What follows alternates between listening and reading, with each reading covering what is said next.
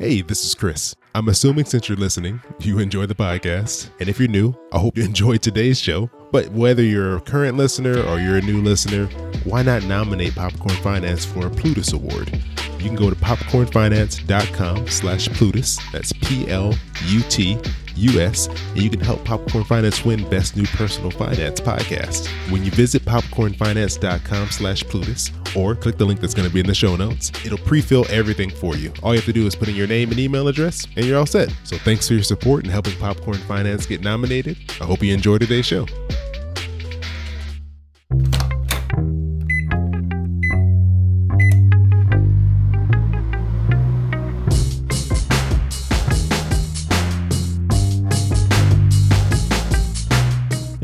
Chris. Hope you're doing well, and welcome to Popcorn Finance, where we discuss finance and about the time it takes to make a bag of popcorn. I appreciate you coming back for another episode. And today I have a special guest on, Pete McPherson from DoYouEvenBlog.com and the host of the Do You Even Blog podcast. How's it going, Pete? It is going fantastic, Chris. Thank you so much for having me, man. I'm legit excited. Oh, man, thanks. I appreciate you coming on. And Pete, he gave me a disclaimer already that this may be uh, more than one bag of popcorn. it might be like seven bags of popcorn, really burnt popcorn. so you know we just want to get you prepared right off the bat but no i think we're gonna have a great conversation today because pete came on because he he brought up a very interesting topic and i know that some of you out there who may be looking to make a little extra money or maybe supplement your your current earnings or you're maybe trying something out on your own and it does take a while to get started so you may need a little something else to bring in some more income to, to you know keep you afloat. And uh, pete brought up the idea of using freelancing to, to find some extra income and i thought was a really great idea because I, I don't really know too much about the topic of freelancing so uh, i know pete has some experience in the freelancing world and i thought you know it'd be great for him to share his story and i think this would definitely be helpful for some of you out there so so pete tell us about freelancing. What what is it first of all, so that we can uh, we can all make sure we're on the same page. That's actually a good question. I have no idea. I would I would really just say any work that you do for other people outside of your job. Hmm, okay. Work you do for yourself would be classified as side hustle. Work you do for other people, you could call it contract based work or consulting, maybe freelancing. I just think it's work you do for other people and they pay you money for it. Uh, I think cutting your neighbor's yawn that's really just freelancing. Mm, okay, yeah, I, I can see that. I guess that's a little stretch, but you know what I mean. So something you're doing on your own outside of like a normal, I guess, traditional work contract. I guess you could say. Right. Yep, I love it. So then, for someone, they're like, "All right, I, am interested in doing some extra work, some freelance work to bring in some income."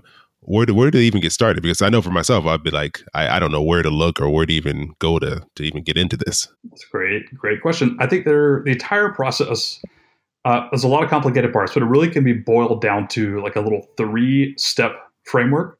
It's almost like I'm writing a, a, listicle blog post on your podcast here, Chris. I apologize. Three simple steps.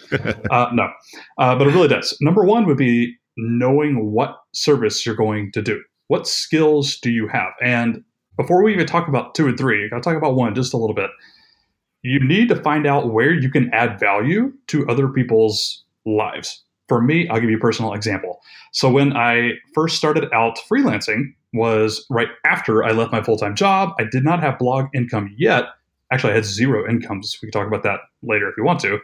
And I needed money quick. I had to go to my skill set that I already had. For me, it was building websites and digital marketing. Like I had blogged before, I had built no less than like 20, 30 websites via WordPress. I mean, just like it's a skill that lots of other people have, but it's something I knew how to do and I could do it well and cost efficiently, I guess you could say. So, whatever, it could be a number of different things. It could be related to your day job. If you're in finance, if you're a CPA, if you're in accounting, those are skills that local businesses need. We'll talk about how to find them in step two and three, but knowing which skills add value to other people. It could be marketing, it could be finance, it could be copywriting, it could be recording voiceovers if you have a lovely voice like Chris or myself. uh, it could be any number of things, but identifying that and identifying that that is of value to other people is step one. And I can't really say a whole lot just because everybody's different and everybody's going to have different skills, but figure out what you're good at or what you enjoy doing at least. Actually, the opposite. Figure out what you enjoy doing or at least what you're good at. And then see if there's other people out there that need it. That's step two. Find the people. So what I did and what I would suggest everybody start with is find a local chamber of commerce or whatever that is equivalent equivalently called in your own city. If you live in New York City, it's going to be huge. If you live in small town Rome, Georgia, which is where I'm talking to you from right now, Chris, it's going to be very small, but it still exists. Almost every town or county uh, has some sort of directory of businesses. Hmm. It's going to include small business. It's going to include some freelancers. Some other freelancers are going to get to big business. And so I went to my local Rome, Georgia Chamber of Commerce, and I literally, I'm not joking, I just walked in the door I bugged the assistant like sitting there. I was like, "Can I talk to the president?" Like I, they had no idea who I am, and I eventually met with the guy. I just talked about like, "Hey, I just moved here. I'm looking for work," like so on and so forth. And I actually paid three hundred dollars to become a member. I didn't actually need to do that in retrospect. I had access to the directory anyways, but I don't know why I did. I became a member. I could go to networking events and just finding that home base that is connected to so many businesses is step one, uh, mm. in my opinion. There are other routes to go to find freelance clients. You could go to Upwork and do digital stuff. You could put your portfolio on there, but there's a million other people on Upwork or TaskRabbit or different stuff like that. True. I really do believe the best place to start is who you know or local. So local, go find a chamber of commerce go into the yellow pages if you need to and just go call people. Don't email, don't send Facebook messages, call them or walk in their doors or stuff like that and pitch your services. I know that takes guts, but I do think that works. Uh, and then last point I'll say on this people you know. Uh, everybody's on LinkedIn, or not everybody, but most people are on LinkedIn. It serves a purpose. There's a reason LinkedIn exists, and that is to connect you with people who may or may not want to do business with you or hire you or have you hire them or something. So go to your network on LinkedIn and send real LinkedIn messages. First of all, it'll blow them out of the water because everybody gets like spammy LinkedIn messages. Send them something personal, see how they're doing. Right? You get those? No, I always get like the you know the ones you can tell are like pre-made, like you click the button and it automatically sends congratulations or you know. oh yeah, yeah, those too. Go send like a real personal connected LinkedIn message. You'll blow people away. By the way, they'll just be like, "What? Who is this person?" Like actually sending me a real message. Neither here nor there reach out to people you know in your network, your friends, your family, text them and say, Hey, I'm Pete McPherson. I'm looking for work. I would literally send that text message or Facebook message, or I would call my friends, family, and tell them that, Hey, I'm looking for work. Do you know anybody? If anybody takes away nothing else for this entire podcast, Chris, take that away. Do you know anybody? Can you refer me to someone? So, step one, evaluate your skills. no one knows what that is except you. You gotta like dig deep. What are you good at? What can you provide to other people and have it be of value? Step two, find people either local or who you know or both. Go to a chamber of commerce, get plugged in, knock on doors, call people, be bold. Like ask them for referrals. Text your friends and family. Say, hey, I'm broke. I need some extra money. Don't say that, maybe. But I'm looking for other people. Who do you know? Do you know anybody that needs a new WordPress site? Do you know anybody that needs some bookkeeping help? Do you know anybody that needs family portraits taken? It doesn't matter. Who do you know? Who can you refer me? Those are huge. And number three, the last step would be to pitch them. This is my favorite thing. I'm an outreach connoisseur. I love sending good emails. Uh, emails, by the way, unpreferred. Calling on the phone, preferred Meeting in person, even better, but send emails if you have to. Uh, pitch them your services. And this is a short podcast. We've already got like two bags of popcorn, Chris. I can't go too far into this, but I can say make it short and concise. Don't waste people's time. And then whiff them. W I I F M. What's in it for me? You need to think about this whenever you are reaching out to people and pitching them something your product, if you're a, you know you're pitching podcast sponsorships, this applies to a lot of different stuff. Always think of them. What's in it for them? Make that loud and clear. Hi, I'd love to work with you. I build WordPress websites. I see your website is missing this. I see it's old and outdated. I can help you with this stuff. Here is exactly what you will get. You'll get more leads because I can help you get found at Google. You'll get more X, Y, and Z. I can make your family portraits. I'll also do X, Y, and Z. I'll include a free album. What's in it for them? Uh, is that good enough? Yeah, that's it. One, two, three. I know I just wrote a listicle here on this podcast, but I really do believe everything falls into that framework. No, I think that I think that's perfect. And you know, really to, to go back and touch on number two you mentioned, I I think I don't know if it's just I know the time we're in now or what because for me, I never think to go in person to go do anything. You're always like, I'll do it mm-hmm. online. I if I can't do it online, I, I must not be able to do it. so I'm just going to not do it. But I think that that's a good point to talk about you know putting yourself out there reaching out to like you said the chamber of commerce or or to local businesses in a way that's more personal than you know just sending an email because mm-hmm. i think that, that that does make a big difference. And it's only hard until you do it. Like i am an introvert and i'm a little bit of a shy person. Okay i'm a lot of a shy person mostly. Uh, but it's only like intimidating to me until i'm actually on the phone with somebody and then i'm fine. Or like it was only intimidating before uh, before i walked in the doors of the Chamber of Commerce or before I sat mm-hmm. down with the local president or whatever. Like it was only hard until I was actually in the room or on the phone call, and then it was just it was fine. I don't know. Does that make sense? Yeah, it's one of those things that's always scarier in your mind than it is in actual practice when you actually put yourself out there. Oh, 100%. No, no, no I definitely like that. These are great tips. And so for I just have one more question for you. I know I know we've had a lot of popcorn already, but I think we're on back three. add this one in there for you. All right. So if I'm if I'm someone who's followed your tips, I've I've looked at kind of I figured out something that I, I am good at, or even something that I may enjoy doing, and then I, have reached out to some people, I, I've pitched them, now I think comes a process of I think getting paid because that's the whole point of doing all of this mm-hmm. is, is to bring in some extra money. Mm-hmm. Do you have any tips for someone looking to you know figure out you know how much to charge or any resources they can go to, any places they can visit online or, or any physical resources that we've like we've talked about that can help someone determine you know how to charge, how to collect money, you know, because I mean, I think that's probably like your next step is after you do the work, you need to figure out how to get get the cash. Absolutely, absolutely. Uh, two things. One, I forgot to say this earlier. If you do email people or if you do talk to people and you pitch them stuff, follow up multiple times if necessary. Don't bug people, but be reasonable, but follow up. Okay, leave that. Pricing yourself. One of two things. One, you have no portfolio, no resume for your particular freelance work your particular service that you're performing, you got to get a portfolio. So under charge. I know that's not a very popular thing to say. The first website I did, I did for like it was less than five hundred dollars. I'm pretty sure it was like three hundred dollars, and it took me I don't know how many hours, but a lot of hours undercharged until I got like one or two in the bank, one or two really good things that looked good.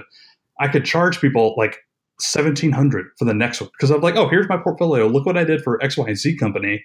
Here's something mm. better. So start small, undercharge if you have to, those first few clients to really undercharge, over deliver, and build up a portfolio. Once you're at that point where you have a few under your belt, where you're more experienced or whatever, well, actually, by that point, you probably already know a little bit better what the going rate would be and you could charge people more appropriately. But outside of that, the one trick I have is just to pretend to hire people for the same service. I don't know. This may or may not be frowned upon, but I would actually go to the internet, go to Upwork uh, or something like that, and try and find somebody that you would hire for the exact same service and see what they're charging.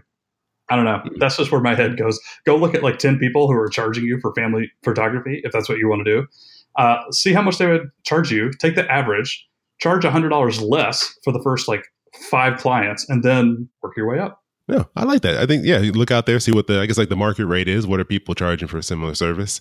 And that kind of that gives you a great idea. And then also, I like the your first point where you said undercharge, which I get sounds like maybe like counterintuitive, but I think that's great because not only I think will you be able to you know f- you know find some clients because you're going to be priced probably relatively cheap compared to other people, but I think it gives you the confidence because you'll get a client you i think it takes some of the mm-hmm. pressure mm-hmm. off because you're not taking you know large amounts of money from them. And then i think it kind of gets you ready get you in the rhythm you can figure out what your time is worth how long it's going to take you and then uh, you can kind of judge what to charge going forward. But no i think i really like that idea. I didn't even think about that. That's that's great. I like the confidence thing. It's easy to say like oh people equate value with cost. And yes that's definitely true. And yes i think on the whole people should charge more just period like and generally speaking i think more people should charge more but you can't do that without confidence. You have to know that you're worth something. And if you're, especially if you're new, a new service or you're trying something new, I definitely agree with you. Undercharge, work your way up. Hmm, perfect. Great point, P. I think it was worth the extra popcorn to get that uh, that extra piece of uh, information from you.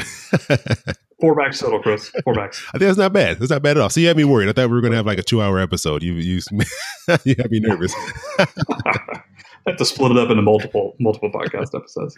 Oh, well, hey, well, thanks, Pete. I think this is great information, especially for those people who are looking to bring in some extra money. I know we've talked about side hustles in the past, and so maybe looking at freelancing may be a, a good option for some other people who um, who are looking for something that doesn't fit into the maybe traditional side hustle model that's out there right now. So I appreciate you sharing that, Pete. And you know, before we go, I definitely want you to share some about what you do. You know, I do you even blog because I think you have some great resources over there. Sure. So I've tried to do other side hustles over the past five or seven years that I've kind of been an, uh, an entrepreneur.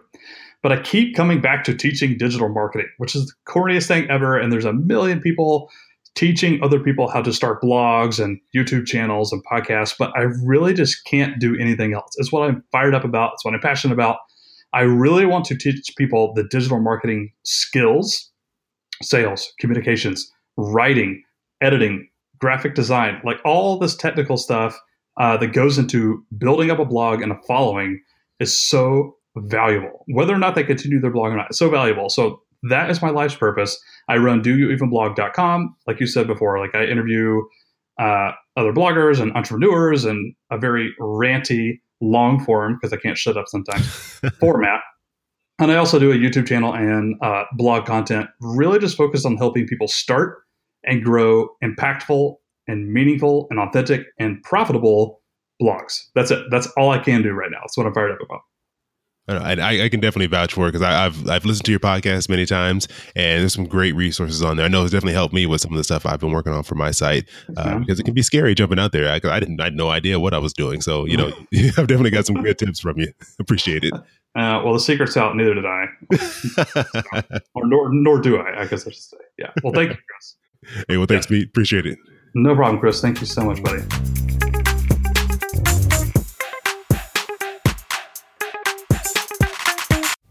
Thanks again to Pete McPherson from Do You Even Blog for joining me and sharing some great tips on how to make some extra money doing some freelance work.